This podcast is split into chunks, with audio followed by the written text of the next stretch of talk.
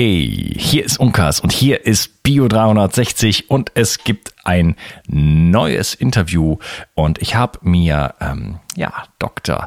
Adriana Radler Pohl eingeladen in meine Show und ich hatte die Gelegenheit und die Ehre, ähm, Adriana und ihren Mann Jens Pohl, der auch ganz am Anfang schon mal in meinem Podcast war und äh, auch in meinen Kongressen. Und äh, die beiden zu besuchen. Und wir haben sowas von connected, äh, dass wir den gesamten Tag miteinander verbracht haben und richtig viel äh, ja, Spaß hatten. Und ich glaube, das merkt man auch in diesem Gespräch, dass da einfach eine persönliche Beziehung irgendwie ähm, da ist. Und ja, wir haben wirklich eine Menge Spaß gehabt. Ich müsste eigentlich mal Off-Takes machen, weil da waren so viel Gelächter dazwischen. Wir hatten leider sehr viele Verbindungsprobleme. Ich habe mir gerade einen Wolf geschnitten äh, an dieser Episode und ähm, ja, ich denke, es ist aber alles okay geworden. Ähm, der, genau, der Sound ist okay. Aber wie gesagt, es hat ständig abgebrochen und wir mussten, ich musste alles jetzt per Hand jetzt zusammenschneiden. Worüber reden wir? Wir reden darüber, dass ähm, über die perfekte oder ja, eine gelungene Anamnese. Ich habe gerade vergessen, wie die Episode heißt. Also, wie macht man eine, die Kunst der Anamnese, so heißt die Episode. Wie kann man wirklich eine Anamnese äh, richtig machen und was ist dazu alles nötig? Und da gehen wir wirklich durch den gesamten, äh, durch das, durch das gesamte Spektrum, durch den gesamten Ablauf, was die Adriana so macht und was, was wichtig ist und diese ganzen kleinen Details, auf die man achten muss. Und äh, ja, die Adriana nimmt sich zwei Stunden Zeit und das hat sie vergessen dann noch in der Episode auch zu sagen. Danach noch kommt noch eine Stunde Reporting. Ähm, das ist natürlich, wenn man das vergleicht mit einem, mit, einer, mit einem schulmedizinischen Besuch von sieben Minuten, ähm, das ist, äh, da liegen ja Welten dazwischen. Und äh, ja, ich fand es super spannend und einfach auch, ja, wie gesagt, super sympathisch, mit der Adriana darüber zu reden. Und ähm, ist auf jeden Fall eine spannende Folge, kann ich dir auf jeden Fall empfehlen. Und äh, ja, vergiss nicht, mein neues Buch ist draußen, Neuanfang.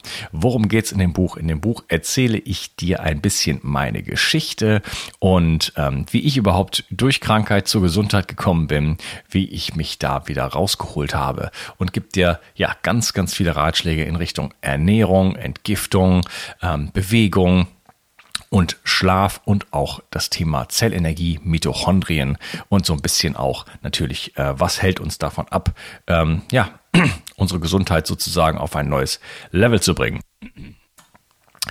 Und ähm, dann möchte ich noch natürlich unseren Sponsor erwähnen. Der Sponsor ist wieder mal Brain Effect, die großartige Firma Brain Effect aus Berlin, die äh, ja, tolle Produkte haben. Und heute möchte ich sprechen über das D3-Öl von Brain Effect. Das ist ähm, ein äh, sehr schönes Öl auf Basis von MCT-Öl ähm, mit Vitamin D natürlich. Jetzt ist es gerade Winter in Deutschland und wir wissen, dass ähm, in Deutschland, in Mitteleuropa wir wirklich ein Problem haben. Äh, das liegt einerseits an unserer Ernährung, das liegt auch daran, dass wir in Vollbekleidung natürlich äh, fast das ganze Jahr verbringen und äh, einfach auch im Sommer gar nicht an das Vitamin D kommen in dem Sinne, wie wir es sollten. Ähm, das wäre natürlich ein super Tipp. Erstmal natürlich möglichst unbekleidet sich, äh, sich ähm, in, in der Natur zu bewegen, wie es nur irgendwie geht. Aber äh, Bekleidungskonventionen stehen da entgegen und je nachdem, was du für einen Job machst, äh, geht das nicht. Wenn du in der Bäckerei arbeitest, da kann man nicht nackig rumlaufen und auch man ist dann auch nicht draußen.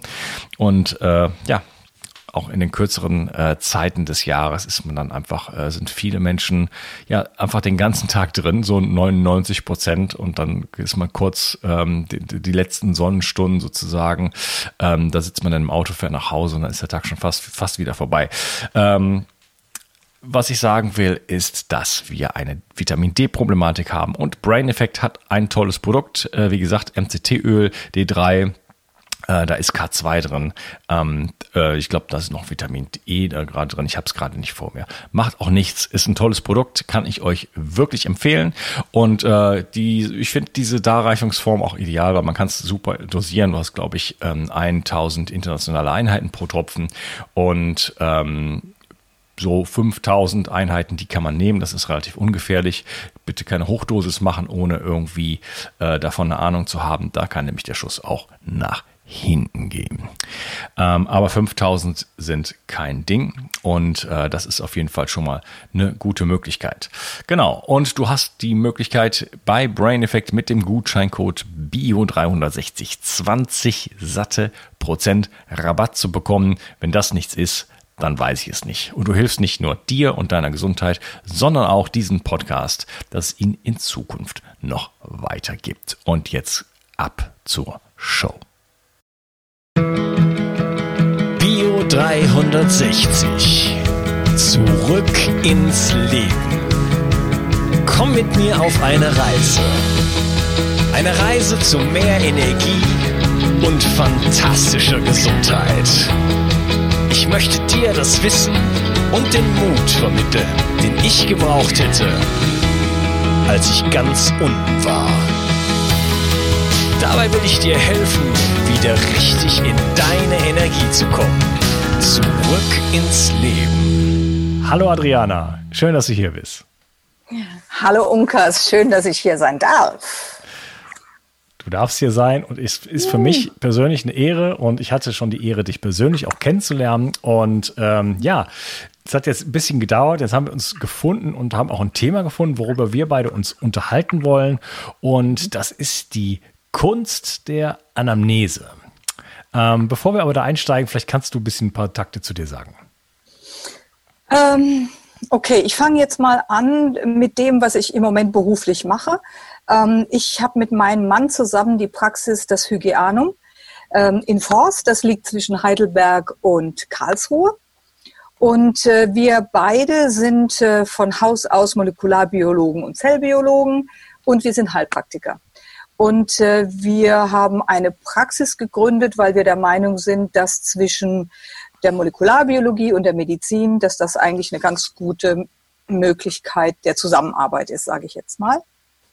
Und äh, jo, da sind wir seit fünf Jahren in der Praxis und äh, arbeiten mit den verschiedensten Patienten zusammen.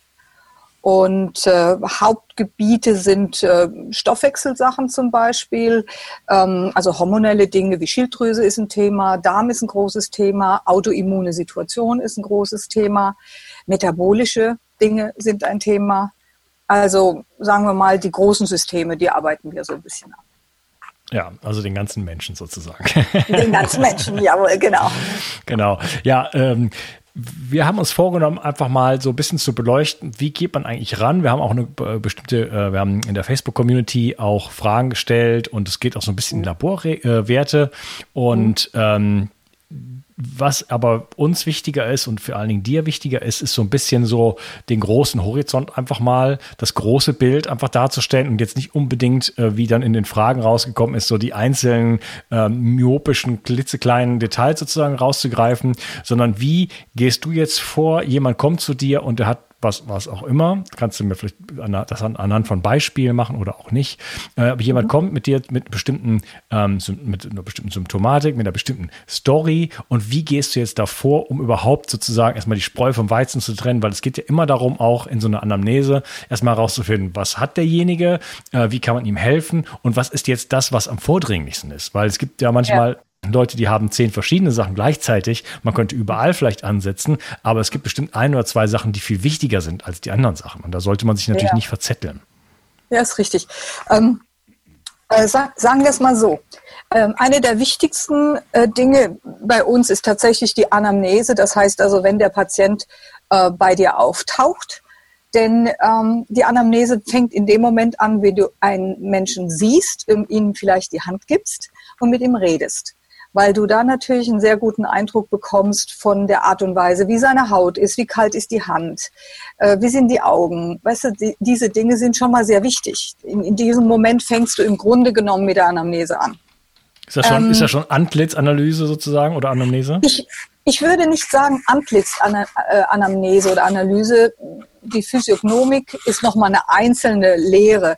Aber jeder von uns weiß, dass eine fahle Haut oder gerötete Backen oder zum Beispiel, wenn die Augen ein bisschen trübe sind und solche Dinge. Also das sind einfach ganz normale Dinge, die eigentlich jeder Mensch erkennt ob jemand gesund ist oder nicht.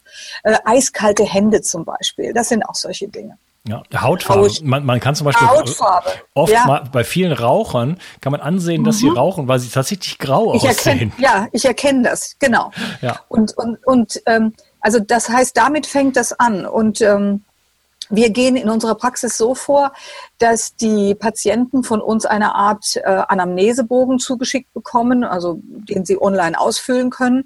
Und dann haben wir so ein bisschen das Gefühl, wo die ganze Sache, sagen wir mal, schon mal gewesen ist oder was, was die Symptomatik ist. Und wenn dann diese Person bei mir in der Praxis ist, ähm, fange ich eigentlich damit an, dass ich äh, frage, was ich denn tun kann für denjenigen. Mhm. Was, ist die, was ist denn die Aufgabe? An mich. Denn äh, es ist ja wichtig, dass, dass die Aufgabe, so wie ich sie verstehe, und die Aufgabe, wie derjenige sie versteht, dass das vielleicht auf eine Ebene kommt. Das heißt also, das, das ist eine wichtige Frage. Und dann äh, muss ich das sagen. Ist eine, das ist eine sehr wichtige Frage. Das mache ich übrigens als Coach auch, weil man muss ja auch mhm. den Auftrag klären. Man muss ja wissen, Absolut. was möchte derjenige eigentlich von einem, ja. oder? Ganz, Ganz genau, genau. Irgendwo, ist, ist irgendwo ist man ja Dienstleister und äh, ja. da, da, muss, da, das muss man am, am, Anfang klarstellen, sonst, sonst weiß man auch selber gar nicht, wo, wo will eigentlich derjenige hin, wirklich. Ne? Ganz genau. Und, und das ist für mich eine der wichtigsten Fragen und es ist ja auch seltsam, wenn ich die dann stelle und frage, ja, was ist denn deine Aufgabe an mich? Dass sehr viele Leute so ganz verblüfft sind, in dem Moment einhallen und sagen, oh, das muss ich mir jetzt echt überlegen, was ich von dir will. So. Ähm, und dann, was, was ich gerne mache, ist, dass ich erstmal diesen Anamnesebogen hernehme und mir ein Bild mache von, von, der, von dem Leben auch von, des, von demjenigen. Ähm, ich habe damals gelernt, ähm, ich habe verschiedene Kurse gemacht in Bezug auf Anamnese, Gesprächsanamnese und, und diese Dinge. Und äh, dieser eine äh, ähm, Dozent hat damals empfohlen, in Dekaden vorzugehen. Das heißt also, sich einfach die Dekaden anzugucken mit den, mit den Eckpunkten, was ist da passiert, welche Dinge sind denn ins Leben der Menschen gekommen und so weiter, was für, äh, was für Sachen sind denn aufgetaucht, aufgetaucht, auch gesundheitlich. Und ähm, das gibt uns ein bisschen auch das Gefühl, was ist das denn für ein Mensch? Wie ist denn seine Jugend? Wie, wie ist der denn, wie ist der denn aufgewachsen? Ist es eine vaginale Geburt oder ist es eine, eine Kaiserschnittgeburt? Ist es ein Kind, was in den ersten zehn Jahren vielleicht starke Traumata erlebt hat? Also Traumata können sein Dinge wie Infektionen, Krankenhausaufenthalte, Krankheiten. Es können aber auch die Trennung von El der Eltern sein. Es, diese Dinge. Das klingt jetzt zwar esoterisch, ist aber grundsätzlich eine Sache der Stressantwort im Körper. Wir wissen, Cortisol, Adrenalin, Noradrenalin haben großen Einfluss auf Immunsystem zum Beispiel und solche Dinge. Also so, so kämpfe ich mich so ein bisschen voran. Und äh, irgendwann kommt dann bei mir auch so die Frage, was ist denn dein Eindruck, wann die Sache mit der Gesundheit so ein bisschen blöd wurde? Wann wurde es denn blöd? Und es gibt Leute, die können dir das genau sagen. Die ja. können genau sagen, ja, bis 15, 16 war alles cool, danach irgendwie, keine Ahnung, das wird einfach blöd. Und dann kann man dann anfangen zu graben und zu schauen, okay, was ist da gewesen? Manchmal muss ich die Sachen von ganz tief hochholen.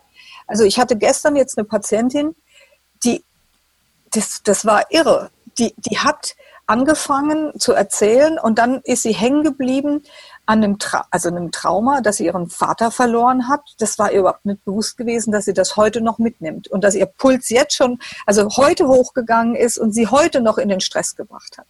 Solche Sachen zum Beispiel. Mhm. Oder dass sie dann doch in einem Sanatorium war. Das hat sie komplett vergessen. Sie war in einem Sanatorium, weil sie so ein schmächtiges, schwaches Kind war. Mhm das nicht essen wollte und so weiter. Also du siehst, also so, so entwickle ich das Ganze. Und ich habe idealerweise habe ich nach einer gewissen Zeit habe ich so ein Bild von diesem Patienten vor mir. Also ich habe so ein Gedankenbild, wen habe ich denn vor mir? Und äh, wir beide, also Patient und ich, wir reden über diese Dinge, so dass wir beide die gleiche Landkarte, sage ich mal, die gleiche Kopie der Landkarte vor uns stehen haben sodass, wenn man sich dann verabredet, dass man diesen Punkt finden kann, weil jeder hat die gleiche Karte. Weißt du, was ich meine? Mhm. Und äh, das, das ist so ein bisschen das Gefühl für mich. Und auch dann gibt es natürlich Diagnostiken. Das heißt also, Leute haben Vordiagnosen, die haben schon vielleicht gewisse Dinge gemacht. Und dann gucke ich mir an, okay, was gibt es denn für, für Analysen? Was wurde gemacht? Was für Therapien wurden gemacht? Ähm, wurden die kontrolliert? Wurden Werte gemessen? Wurde therapiert? Wurde wieder gemessen? Oder wie lief das Ganze zum Beispiel? Weißt du? Ähm, als Naturwissenschaftler bekommst du die Ausbildung, dass du streng nach solchen Regeln vor dich, also vorgehst. Du, du ähm, analysierst oder sagen wir mal, du hast eine Hypothese im Kopf, dann analysierst du die Werte, dann veränderst du die Werte und dann analysierst du die Werte wieder. Das ist die Art und Weise, wie man lernt zu arbeiten, so dass man auch irgendwo eine Basis hat, weißt du? Mhm. Jo, und ähm, ja, und dann integriert man das Ganze und schaut einfach mal, wo steht denn der Körper? Und dann redet man miteinander darüber, na, naja, welche, welche Werte haben wir denn nicht? Was fehlt uns denn noch? Ähm, gibt es eine Lücke? Wissen wir über alle wichtigen Systeme, über die wir uns unterhalten haben oder die wichtig sind in diesem Bereich? Wissen wir alles? Manchmal sind diese, nicht alle Systeme den Leuten klar. Ich, ich habe viele äh, Patienten, die mh, zum Beispiel über uns gelesen haben, auch in Facebook oder so, ähm, die sehr, sehr auf Laborwerten beharren. Und ähm, aber wegen der Laborwerte verlieren den Blick fürs Ganze. Das hast du eben so schön gesagt. Also diesen, diesen myopischen Blick auf, auf einen Wert aber Werte sind nie alleinstehend, sondern sie, sie sind immer ein Teil des Ganzen. Das heißt, alles, die, dieser ganze Zustand ist ja ein Puzzle, den man zusammensetzen muss. Ja, und, und, die Werte, die Werte müssen ja auch interpretiert werden. Und äh, da, allein da ist es ja schon, dass es so gar nicht so einfach ist, oder? Überhaupt nicht. Ja, gar also nicht. Ich nehme mal ein paar, paar, Beispiele. Wenn ich eine Schwermetallprovokation mache, dann kommt da entweder was raus, dann ist gut, dann kann mhm. ich sagen, da war was drin. Oder es kommt mhm. nichts raus, dann heißt es aber noch lange nicht, dass, ich, dass, dass, dass nichts drin ist. Korrekt. Und Korrekt. so ist es mit dem Jod und ganz vielen, vielen ähm, ja. Stoffen oder Werten, wo man nicht per se sagen kann, ich habe jetzt das gemessen irgendwo im Plasma, im Vollblut oder so oder mit meinem, äh, weiß ich nicht, äh, Bioresonanzgerät oder was auch immer für eine Methode oder mit dem Arm, mit dem Armtest, äh, was auch immer da benutzt wird. Aber ähm, mhm. man kann nicht immer darauf schließen, dass nur weil irgendetwas getestet oder gemessen hat, dass das gleich jetzt die Ursache ist oder dass man auch gleich den richtigen Wert sozusagen gehabt hat, weil es Richtig. Kofaktoren gibt, andere, also äh, das können mhm. äh, fehlende Mineralstoffe oder B-Vitamin oder sonst irgendwas sein ja. oder andere Krankheitszustände ne, wie Leaky Gut oder Autoimmunkrankheiten, die jetzt komplett da reinspielen und äh, damit alles das ganze Bild verzerren würden, wenn man einfach nur auf den einzelnen Wert sagt und sagen, ah, du brauchst jetzt äh, Eisen oder Richtig. weiß nicht XY. Richtig, ganz genau. Und genau das macht die Sache natürlich sehr vielschichtig und, und es sind viele Filter, die du übereinander legen musst. Und deswegen denke ich, dass eine, eine richtig gemachte Anamnese und eine richtig, also wirklich die, die Kunst, die früher in der Medizin wirklich ganz hoch gehalten wurde, nämlich, dass der Arzt geredet hat mit seinem Patienten und dass der, das Patient und Arzt ein ganz engen Dialog hatten. Das geht halt leider verloren. Und ich, ich kenne einige Kollegen, also Ärztekollegen, die sagen, wir haben die Zeit einfach nicht mehr. Wir können uns gar nicht mehr ähm, mit dieser Zeit, die wir eigentlich bräuchten, um eine gute Diagnostik zu machen, können wir uns gar nicht mehr kümmern. Ja, das wollte ich jetzt direkt sagen, denn äh, alles das, was du bisher äh, gesagt hast, und da sind wir noch gar nicht bei Therapie und irgendwas, ähm, das ist ja nicht in sieben Minuten gemacht, oder? Nein, nein. Also unsere Anamnesen dauern lange die dauern einfach lange und also ich habe grundsätzlich anderthalb bis zwei Stunden brauche ich. Mhm. Ja, das ist ja schon eine, also ich finde das eine ja. völlig realistische Zeit, aber die muss man sich auch erstmal nehmen. Ähm, das ist vielleicht. Die, ja, ja, die muss ich mir, ne-, die muss ich mir nehmen, weil wenn ich sie mir nehme, ist die Qualität meiner Arbeit einfach von vornherein schlecht.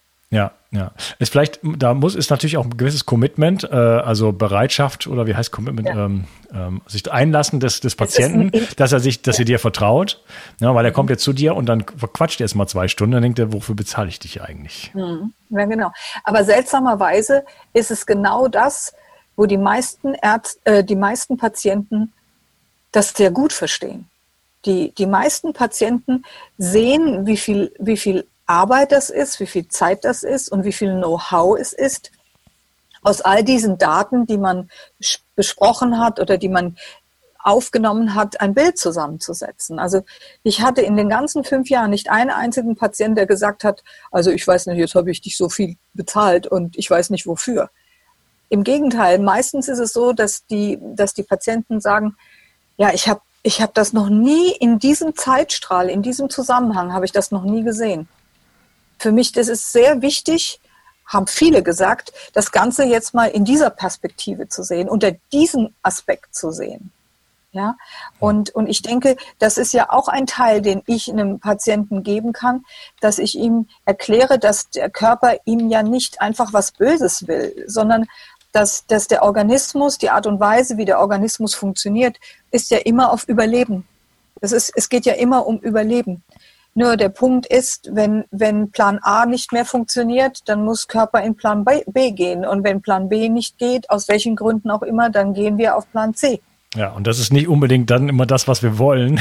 Ganz genau. Und es ist vor allen Dingen nicht immer das, was wir spüren.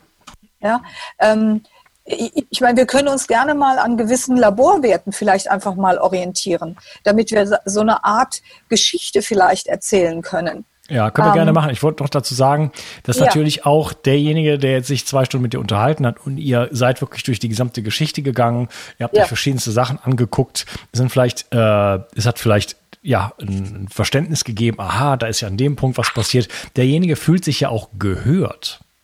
Ja. Ganz Und genau. ich weiß selber, ich habe vor einigen Jahren ähm, ähm, so als, als, ähm, soll ich es mal sagen, mental, nee, mental nicht, äh, so äh, als Coach gearbeitet im Bereich von, äh, von, von emotionalen Themen, Kindheitsgeschichten und so weiter. Und da ist es schon das, das reine Zuhören. Wer, wer hat denn sowas? Ja? ja. Ein bedingungsloses, liebevolles Zuhören ja. ohne ähm, Einmischung, ohne eine eigene Meinung und ohne ähm, ein, ein, ein Verurteilen. Ja. ja. Allein das, der Heilwert davon ist schon unglaublich groß. Unfassbar, ja. ja. Und äh, ich, ich, muss, ich muss sagen, dass ich natürlich, wenn man eine Praxis hat, muss man natürlich auch ähm, ähm, betriebswirtschaftlich denken. Aber für mich ist ein großer Teil der Arbeit, die ich für den Patienten mache, ist pro bono. Mein Gefühl ist pro, pro bono, weil äh, ich, ich kann nicht jede Minute abrechnen, weil ich muss versuchen, natürlich ein gewisses Paket auch zu haben, dass derjenige auch weiß, wie viel Geld das Ganze kostet und so weiter. Also wir haben da so Pakete gemacht deswegen. Aber ich, ich muss das Gefühl haben, dass ich einen Teil pro bono mache, weil ich ein gewisses Investment auch mache in die Beziehung zum Patienten. Ich weiß nicht, ob, ob ich das richtig rübergebracht habe. Ja, ich übersetze mal pro bono heißt sowas so im, zum Wohle des Patienten, zum Wohle, zum Wohle des Patienten, zum Wohle, zum der, Wohle? der gesamten Beziehung für dich, wahrscheinlich zu deinem Wohle auch. Ich habe das früher auch so gemacht. Ja. Ich habe vier bis fünf Stunden Coachings gemacht, habe dafür ja. fast nichts berechnet. Ähm, ja. Das war nicht so die gut clevere Idee, aber ähm, weil ich, ich wollte auf jeden Fall, dass wir beide mit einem richtig guten Gefühl da rauskommen richtig. und dass sich was gelöst hat danach und nicht denjenigen nach einer Stunde. Also vielleicht gibt es Leute, die, die sind da unglaublich viel schneller, aber nach einer Stunde, wenn ich den dann nach einer Stunde nach Hause schicke, das wäre frustrierend. Dann hat der viel Geld bezahlt und ich gehe auch genau. mit dem Gefühl daraus, da ist jetzt gar nicht, hat ist jetzt gar nicht, hat sich nichts bewegt. Und nach, nach, weiß ich nicht, nach viel längeren Zeit, solange es auch immer gedauert hat, letzten Endes, konnte ich was zum Abschluss bringen. Und dann ist jemand, der wirklich äh, ja, ganz, äh, kann ich jetzt hier, wir haben die Kamera laufen, aber die meisten hören ja nur zu, der wirklich ganz verhärmt und äh, äh, verkrampft irgendwie reingekommen ist, plötzlich geht mit einem wahnsinnigen, mit einer wahnsinnigen Weite raus, ja. Und das ist genau. einfach ein Geschenk. Ne? Das heißt, das ist und dieses Pro Bono zum, zum, zum, zum, äh, zum, zum Nutzen eines gehörigen Ganzen vielleicht. Genau. Und zwar Pro Bono, das, die andere Bedeutung von Pro, Pro, Pro Bono ist auch für umsonst. Okay. Ja. Im Lateinischen ähm, bedeutet es auch pro bono zu arbeiten, bedeutet also für umsonst zu arbeiten. Das heißt also eine Art, sagen wir mal, Dienst an der äh, sozialen Gemeinschaft zu leisten. Das machen manche Rechtsanwälte zum Beispiel oder so, dass sie immer Kunden haben oder Klienten oder Patienten haben, die sie eben, wo sie kein Geld bekommen, sondern vielleicht, dass das Leute sind, die weniger Geld haben oder so. So, so läuft das auch. Und das heißt, für mich ist immer ein kleiner Teil pro bono dabei. Mhm. Ähm, weil wenn ich das alles tatsächlich stundenweise abrechnen würde, würde das natürlich sehr viel teurer kommen. ja. in dem Moment. Das macht Dietrich Klingert übrigens auch, der, der äh, nimmt mhm. unglaublich viel für, pro Stunde, aber er sagt, 20 Prozent seiner, seiner, seiner Patienten, die, die, die, die kommen umsonst. Ja. Bett rennt ihm jetzt nicht die Bude ein, das klappt nicht.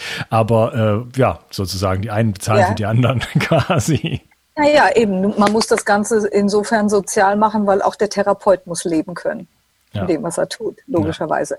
Ja, ja also das, das ist jetzt zum Beispiel eine Sache, die ich, die ich mache. Und äh, ich habe grundsätzlich meine äh, Anamnesen aufgebaut, dass ich im ersten Teil eben diesen, diese, diese Dekaden durchgehe, einfach mal gucke, mit wem habe ich es zu tun. Im zweiten Teil rede ich oft mit den Leuten darüber, dass die Muster, die ich sehe oder die Ideen, die ich dazu habe. Und der dritte Teil ist bei mir eine körperliche Untersuchung. Das heißt also, das ist wirklich, da, da lege ich die Hände an meinen Patienten. Also ich mache ähm, Untersuchung vom Bauch zum Beispiel, also Visceralanamnese, weil Darm bei uns ja eine ganz große Sache ist.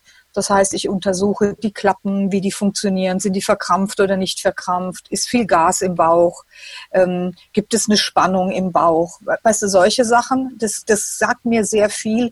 Wie ist die Haut, weißt du, sind da Ödeme oder sind da keine Ödeme? Ist, ist der Mensch eher blass oder rötlich? Ist der, ist der gut gebräunt oder nicht? Weißt du, diese Dinge, die, die nehme ich da auf. Ähm, ich, ich höre mir an, wie der Darm, weißt du, was für Geräusche macht der Darm? Ist er leise, ist er laut, ist er heftig oder weniger heftig? Weißt du, solche Dinge. Ich kann sehr gut ähm, allein schon die paar Klappen, die es zu, untersche zu unterscheiden gibt am Darm, die geben mir schon sehr viel Information. Du weißt ja, dass die, ähm, zum Beispiel die Iliozekalklappe, die den Dünndarm ähm, oder die, den, die Einmündung vom Dünndarm in den Dickdarm bestimmt, ist ja eine sehr wichtige Klappe, weil sie ähm, die Funktionalität, Funktionalität wahrt zwischen Kolon mit sehr viel Bakterien und, und ähm, eben dem Dünndarm, der nicht so hohe Bakterienzahlen hat, also physiologisch gesehen. Und äh, wenn diese Klappe zum Beispiel verkrampft ist, verkrampft ist, weiß ich, dass die dass die ganze Biodynamik da nicht mehr so ganz stimmt, logischerweise. Ja, Oder da, da habe da hab ich auch Schwierigkeiten mit, seit ich, äh, seit das bei mir angefangen hat mit der chronischen Müdigkeit, sogar ein bisschen vorher. Erste Trauma, was ich hatte, war Trennung meiner Familie und da ging es los mit dieser Öliozykal. Ja. Vorher habe ich nie irgendwas davon gemerkt und ja. da konnte ich mich plötzlich auf meine rechte Seite nicht mehr legen, zumindest mhm. äh, nicht über genau. einen längeren Zeitraum. Mhm. Und jetzt gerade weiß ich nicht, aber ich würde tippen, das ist immer noch da. Ja, und zwar, man kann das also sehr gut, man kann das lernen zu palpieren, so dass man ähm, diese, diese Spannung spürt in der Bauchdecke und auch also die Klappe tatsächlich also spüren kann äh, mit den Fingern. Also ich bin jetzt kein ausgebildeter Osteopath, aber das sind Dinge, die kann man relativ gut lernen, sage ich mal. Und dann ähm, schaue ich mir an, wie viel Gas ist denn dann zum Beispiel im Kolon oder ist das Gas überall im Bauchraum, weißt du, solche Sachen. Ähm, ein ganz wichtiger Punkt ist der sogenannte Sphincter Oddi, den kennen viele Leute vielleicht nicht. Ähm, das ist eine Art Struktur, welche die Einmündung von dem Ductus pancreaticus, also das ist der, der äh, Bauchspeicheldrüsengang und auch dem Gallengang in den Dünndarm quasi beherrscht. Das ist, das ist ein kleines Ventil und das selbst ist aber ein kleines Hohlorgan. Also dieser Sphincter Oddi ist ein Hohlorgan und dieses Hohlorgan wird über zum Beispiel die ähm, unwillkürliche ähm, Nervenregulation ähm, reguliert hm. oder, oder die, die, die vegetative Steuerung unseres, unseres Nervensystems. Es läuft über das Vegetativum. Und ähm, Dadurch äh, haben natürlich Stresssituationen, also Sympathikus, Parasympathikus, haben da einen ganz großen Einfluss auf die Art und Weise, wie dieser Sphinkter läuft. Also die meisten Leute mit einer hohen Grundspannung, also mit einer stressvollen Grundspannung, Sympathikoton nennt man das, ähm, die haben auch einen verkrampften Sphincter Oddi. Das bedeutet aber auch, dass der Abfluss von dem Ductus pancreaticus, also von dem Bauchspeicheldrüsengang und auch dem Ductus choledochus, das, also der Gallengang, dass die beide zurückstauen können zum Beispiel. Und dass der Abfluss nicht so gut ist. Ah, interessant. Um, das betrifft dann auch ja. wieder mich wahrscheinlich. Äh, ja. es ist ja so, dass der Parasympathikus äh, wirklich sich so durch, den ganzen Körper schlingelt und ja. äh, an verschiedensten Geweben auch vorbei. Nein, das ist der Vagus. Der, der Vagus. Vagus. Ja, das meine ich. Hab ich. Was habe ich gesagt? Du hast Parasympathikus. Ich meine den Vagus. den Vagus. Der Vagus ja. schlängelt sich durch den ganzen Körper durch. Korrekt, ja. ganz genau. Richtig. Und Teile des Vagusnervs sind parasympathisch und manche Teile sind sympathisch, also Sympathikus. Sympathikus gelenkt oder haben ähm, Sympathikusaktivität oder Parasympathikusaktivität. Und äh, ähm, es ist nun mal so, dass unsere ganze Verdauungsleistung und die ganze Darmleistung ist dann aktiv, wenn der Parasympathikus aktiv ist. Das heißt also, wenn wir dieses, dieses wohlige, dieses entspannte, dieses, dieses genügsame, also ich habe immer da dieses Bild von diesem Schlaraffenland, wo die Leute da unter dem Baum liegen und die Hühnchenkeulen denen da aus den Mündern ragen. Das ist die Zeit, wo diese Aktivität hoch ist. Wenn wir gestresst sind, also der Sympathikus hoch ist, ist auch die Verdauungsleistung und alle Leistung, die über den Vagusnerv läuft, ist runterreguliert. Weil dann ist der Körper auf Stress, Überleben und so weiter ähm, programmiert. Mhm. Und jeder, der schon mal in einer extremen Stresssituation war, also stelle man sich vor, 3000 Leute, man muss einen Vortrag geben, so oft wie die Leute dann aufs Klo müssen, das ist echt interessant, weil der Körper sagt, so, wir haben keine Zeit für Verdauung, wir machen jetzt Überleben und es ist keine Zeit für Dinge, die im Darm sind. Mhm. Das sind solche Sachen zum Beispiel. Und wenn ich dann diese Untersuchung mache und ich, ich, ich sehe dann, wie diese ganze, ich, ich, ich sage jetzt mal Architektur oder diese, diese Situation, die ich da finde, das sagt mir schon eine ganze Menge. Ähm, ich mache dann auch so Dinge wie Dermografie. Ich weiß nicht, ob dir das was sagt. Aber Dermografie ist die Art und Weise, wie die Haut reagiert auf einen Reiz. Also wenn man mit dem Finger entlang fährt oder mit einem, mit einem spitzen Stäbchen zum Beispiel, wie reagiert die Haut? Also das heißt, also wenn das Blut weggedrückt wird von den Kapillaren, wie reagiert der Körper darauf? Kommt es sofort wieder reingerannt, das Blut, oder bleibt es weiß? Oder ne? Das gibt Wie so Hautfaltentest und so. Ja, das sind solche Sachen zum Beispiel. Ja. Oder zum Beispiel, ich gucke mir an, wie groß sind die Poren an bestimmten Teilen des Rückens, also Lendenwirbelsäule zum Beispiel, ist, sind da große Poren oder zwischen den Schulterblättern sind da große Poren. Das sind so ein bisschen Anlehnungen an die TCM.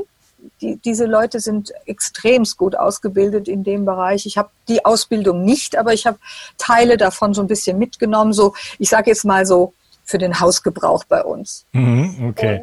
Ja, und, das, das, das, ist ähm, spannend. Ich kann aus eigener Beobachtung zum Beispiel sagen, dass wenn ich äh, mal Dinge esse, die mir gut nicht gut tun, zum Beispiel lektinhaltige äh, Nahrungsmittel, danach äh, kann ich mir so, da, da dauert es irgendwie fünf Sekunden, bis meine Haut wieder zurückschnellt sozusagen.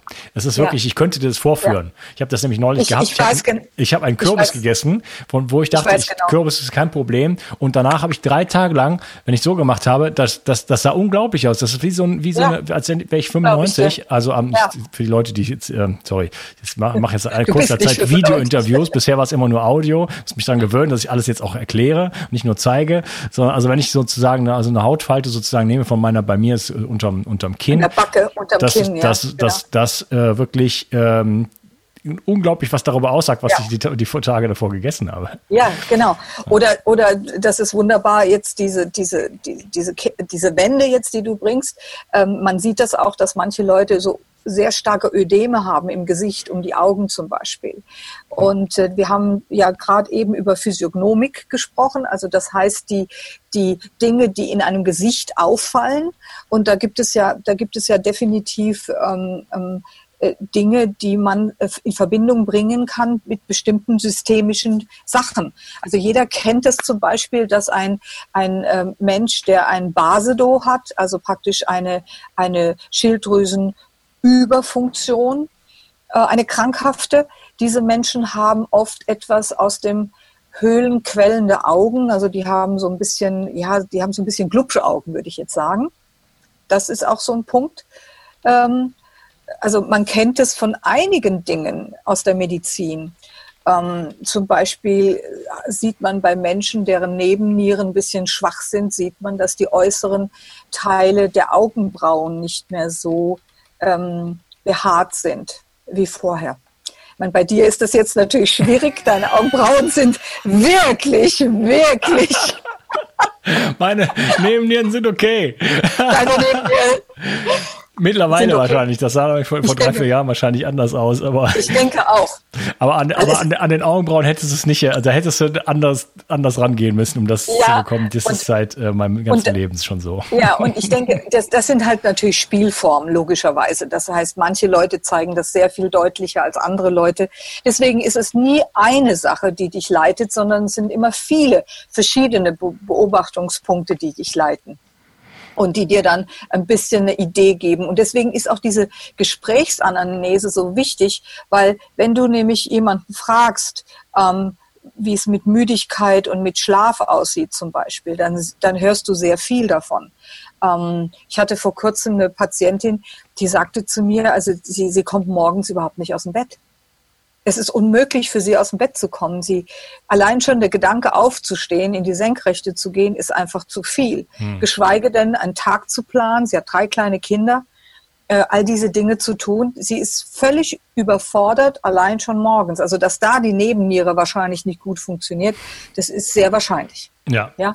Genau. Und, und weißt du, und so so so arbeite ich mich mit dem Gespräch voran, um zu schauen, welche Systeme könnten denn tatsächlich auffällig sein. Ja. Und dann, weißt du, fühle ich, ich fühle das Ganze dann mit der Labordiagnostik, die eventuell schon vorliegt. Oder ich bespreche mit dem Patienten, welche Labordiagnostik vielleicht wirklich dringend nötig ist, weil wir sie einfach brauchen, um irgendwo die Spur, die wir vielleicht aufgenommen haben, um die vielleicht zu verifizieren. Weißt du? Ja. ja. Und das ist ein schöner Moment, da können wir im nächsten Teil drüber sprechen. Ich würde gerne an dieser Stelle noch sagen, dass all das, was wir besprochen haben, in den Standard sieben Minuten eines äh, Hausarztbesuches natürlich nicht möglich sind. Und äh, deswegen muss man da nach Alternativen suchen, meiner Meinung nach. Also wer chronisch krank ist, hat beim Hausarzt nichts verloren in dem Sinne. Ich will jetzt nicht die Hausärzte diffamieren, aber sie haben dieses Potenzial nicht, selbst wenn sie es gerne wollen, sie können es nicht. Ähm, deswegen, äh, das kommt, bekommt man alles gar nicht, äh, wenn man, wenn man äh, diesen, diesen Weg geht. Also wer chronisch krank ist, der sollte da auf jeden Fall äh, versuchen, sich ein bisschen umzuorientieren. Liebe Adriana, es hat mir sehr viel Spaß gemacht und wir reden weiter im nächsten Teil über Labordiagnostik und noch vieles, vieles mehr. Danke. Tschüss. Ich möchte dir von meinem neuen Buch Neuanfang erzählen, das gerade im Handel erschienen ist. Ich nehme dich auf diesem Buch auf eine kleine Reise durch mein Leben und zeige dir, wie ich eigentlich durch ja eine lange Phase der Krankheit zu dem Bewusstsein gekommen bin, wie wichtig eigentlich Energie und Gesundheit für mein Leben ist, für meine Fähigkeit zu lieben, für meine Fähigkeit der Empathie, für ähm, meine Kreativität, meine Inspiration und so weiter und so fort. Und äh, dann ja gibt, ist das ein Ratgeber für die wichtigsten Säulen meiner Meinung nach, so als mein Erstlingswerk in dem Sinne ähm, der Gesundheit, was natürlich die, die grundlegenden Strategien sind, wie Schlaf, die Gesundheitsstrategie überhaupt Nummer eins, die Basis der Pyramide. Und dann ähm, gibt es ein Kapitel über Ernährung, wo ich auch wieder die Basics vermittle, äh, keine dogmatische äh, äh, Ernährungslehre in dem Sinne, sondern wirklich einfach ähm, ja, Material an die Hand gebe, womit man sich seine eigene Ernährung sozusagen schneidern kann und auf jeden Fall Verbesserungen erzielen kann. Dann geht es um das Thema Bewegung. Sitzen ist das neue Rauchen. Wir bewegen uns zu wenig. Wir wissen es alle. Wir tun nichts. Und ich gebe praktische, handfeste Tipps, wie man mehr Bewegung mit Spaß und Freude in das Leben einbauen kann. Dann geht es ähm, um das Thema der Zellenergie, der Mitochondrien. Da ähm, ja, kannst du einiges erfahren, wie du wirklich äh, auf Zellebene sozusagen zu mehr Energie kommst. Und dann gibt es noch Kapitel über Stress und ähm, Umweltgifte, die Energieräuber Nummer eins meiner Meinung nach. Und ja, das ist mein neues Buch Neuanfang, kurz vorgestellt. Und ähm, du kannst es jetzt überall kaufen, wo es Bücher gibt. Und wenn du mich unterstützen möchtest, dann hinterlasse mir doch eine richtig gute Bewertung bei Amazon. Ähm, und wenn du eine Kritik hast an dem Buch, dann schreib mir bitte eine E-Mail und ich werde das beim nächsten Buch berücksichtigen. Ich danke dir und wünsche dir einen tollen Tag. Bio 360. Zurück ins Leben. Komm mit mir auf eine Reise. Eine Reise zu mehr Energie und fantastischer Gesundheit. Ich möchte dir das Wissen und den Mut vermitteln, den ich gebraucht hätte, als ich ganz unten war. Dabei will ich dir helfen, wieder richtig in deine Energie zu kommen. Zurück ins Leben.